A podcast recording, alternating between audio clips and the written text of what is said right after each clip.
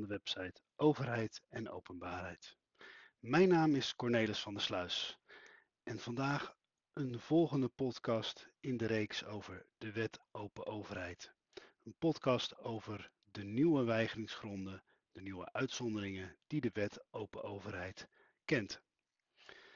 Want na een eerste podcast over de voorgeschiedenis van de Wet Open Overheid en een tweede over de persoonlijke beleidsopvattingen, kwam dit onderwerp naar voren als het volgende onderwerp waar u allen om zat te, springen.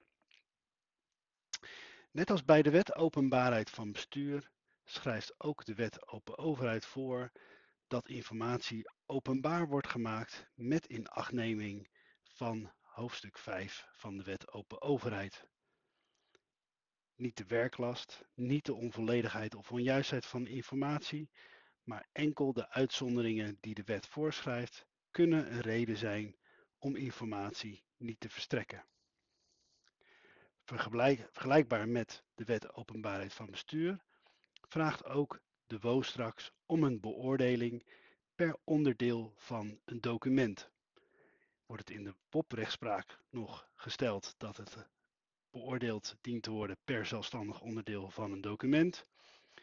De wetgever heeft in de toelichting bij de WO gesproken over dat per eenheid moet worden beoordeeld en dat dat meestal een alinea betreft.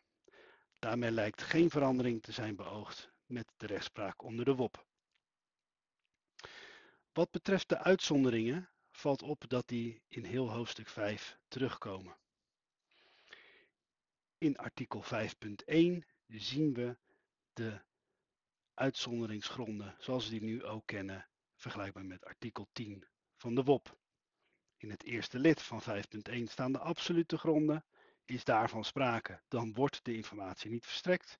En in het tweede lid van artikel 5.1 staan de relatieve weigeringsgronden. Wat betreft die absolute weigeringsgronden valt op dat een aantal nieuwe aan het assortiment is toegevoegd. In artikel 5.1 eerste lid onder E zien we dat identificatienummers als absolute weigeringsgrond is toegevoegd. Vormt meer een uitsplitsing van de absolute weigeringsgrond van artikel 10 eerste lid en onder D, de bijzondere persoonsgegevens, maar gegeven de impact van de AVG en de bijzonderheid die de AVG kent voor identificatienummers, is dit als absolute weigingsgrond expliciet benoemd. Andere nieuwe absolute weigingsgronden vormt onder andere de informatie die gedurende de formatie, zowel op rijksniveau als op decentraal niveau, wordt gedeeld tussen partijen. Vormt dus een tijdelijke, bijzondere absolute weigeringsgrond voor de informatie die wordt uitgewisseld over de formatie, dan wel de coalitievorming. Daar waar nu informatie over de coalitiebesprekingen veelal wordt geweigerd met een beroep op de onevenredige benadeling. Een andere bijzondere absolute weigeringsgrond vormt de ambtelijke ondersteuning van de volksvertegenwoordiging.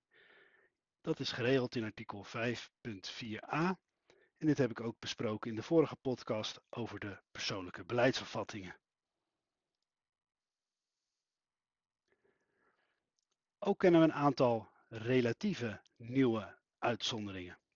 Een eerste vormt de categorie andere concurrentiegevoelige gegevens. Artikel 5.1 tweede lid onder F introduceert dit belang.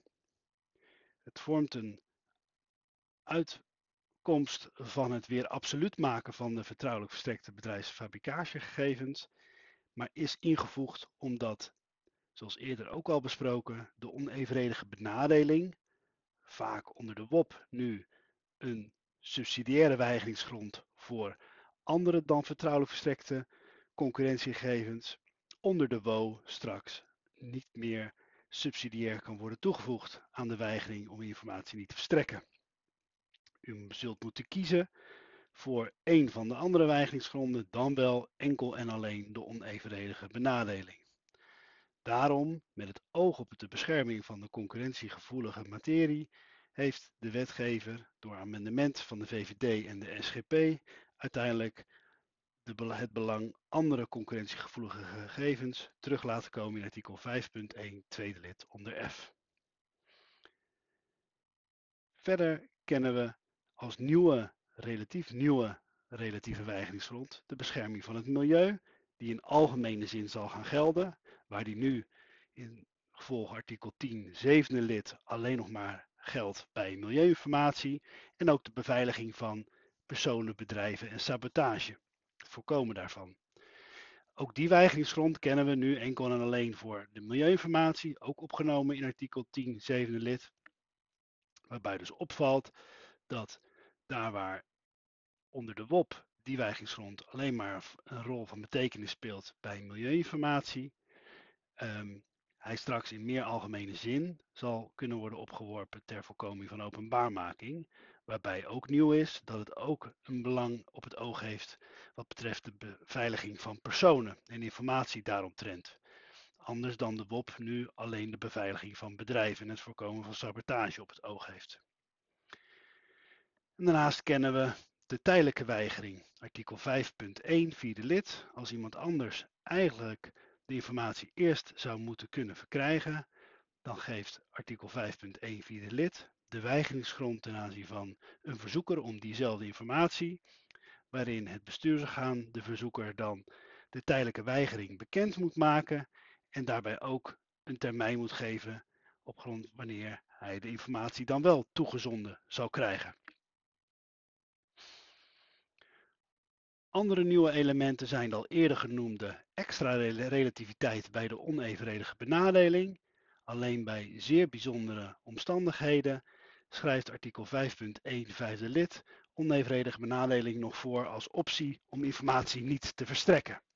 De drempel om hiertoe over te gaan wordt zeer hoog gelegd en bovendien, zoals ik al zei, hij mag niet subsidiair ten grondslag worden gelegd aan een weigering omdat de initiatiefnemers door het extra relatief maken van de onevenredige benadeling het beeld kregen dat daarmee ook het goed functioneren van de overheid een extra knauw zou komen te krijgen, dat de onevenredige benadeling onder de WOP-rechtspraak steeds meer en meer ook ter grondslag wordt gelegd aan het niet openbaar maken van informatie juist ten behoeve van de overheid, is in artikel 5.1 tweede lid onder i een nieuwe relatieve weigingsgrond geïntroduceerd. Het belang van het goed functioneren van de overheid, wat in de toelichting dan vervolgens wordt uitgelegd aan de hand van voorbeelden waarbij de onevenredige benadeling van de overheid wordt geschetst. Uh, ook dat belang kan worden opgeworpen om informatie uiteindelijk niet te verstrekken. De toelichting maakt wel duidelijk dat, net zoals dat nu onder de WOP uh, heeft te gelden, dat natuurlijk dit belang niet mag worden opgeworpen als de informatie een ongunstig licht werpt op het functioneren van die overheid.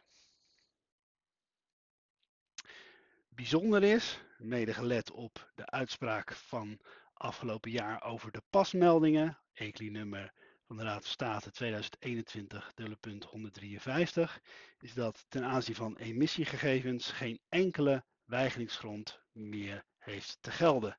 Emissiegegevens dienen altijd, indien een verzoek daartoe wordt gedaan, dienen altijd openbaar te worden gemaakt.